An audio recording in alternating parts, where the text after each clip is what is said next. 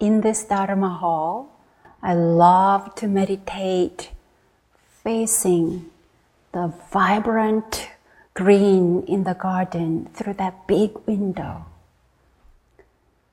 One day, at our 6:30 morning meditation, a squirrel appeared, running across the deck.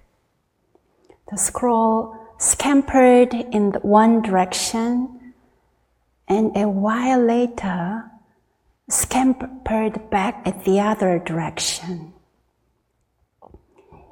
Even though my eyes were half closed in meditation, I couldn't help noticing and feeling amused. It happened again the next day, and for many days after, almost always at the same time. I wondered if the squirrel might have a daily routine, just like meditation is our morning routine. Then one day, I didn't see the squirrel. Where did it go? Moved away? Eaten by another animal? Overslept? Is it on vacation? Will it come back? Where did the squirrel go? This has been a koan for me. My inquiring mind remains curious.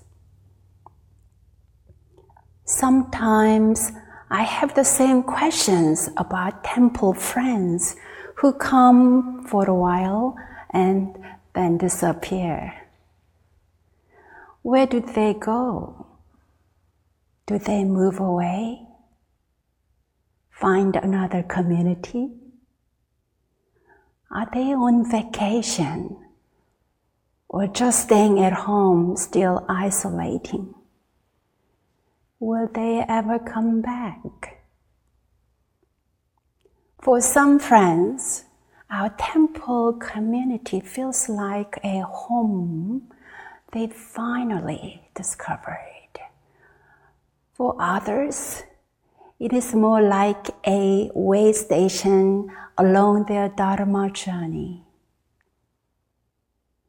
I hope our temple embraced them all.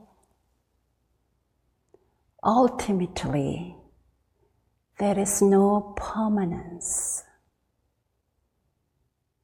The one unchanging truth is the truth of constant change.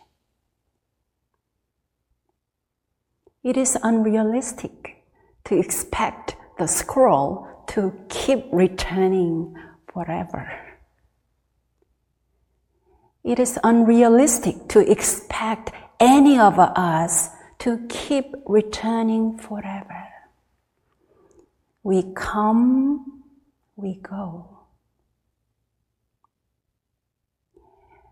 When we expect things to come, when we expect things to change, as things always do, what happens?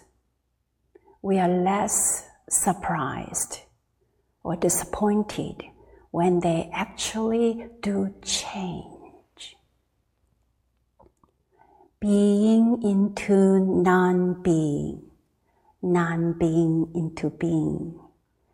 These are the words Sotaesan chose to distill for us a fundamental truth, the unfolding of impermanence.